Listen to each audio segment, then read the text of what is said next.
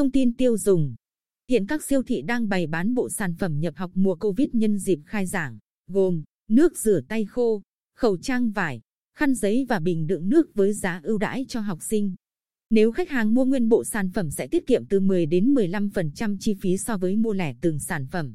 Các mặt hàng thủy sản cao cấp vốn chỉ xuất hiện ở nhà hàng, hiếm khi ra chợ như tôm hùm, tôm càng đỏ, tôm càng xanh, cua huỳnh đế hay bào ngư đang được bày bán tại các chợ ở thành phố Quy Nhơn với giá chỉ còn một nửa so với cùng kỳ năm ngoái. Hầu hết nằm trong khoảng từ 250 đến 500 nghìn một đồng ký. Đặc biệt, các sạp bán thủy hải sản còn nhận hấp tại chỗ đóng thùng và ướp đá tại chợ cho khách hàng có nhu cầu gửi hàng đi các tỉnh. Thị trường xuất hiện nhiều điểm bán dừa giá cực rẻ chỉ 3.000 đến 5.000 đồng một trái ở các huyện thị còn thành phố Quy Nhơn giá 5.000 đến 7.000 đồng một trái. Loại dừa này trái khá nhỏ, chỉ khoảng 0,5 đến 0,8 kg một trái chưa gọt vỏ.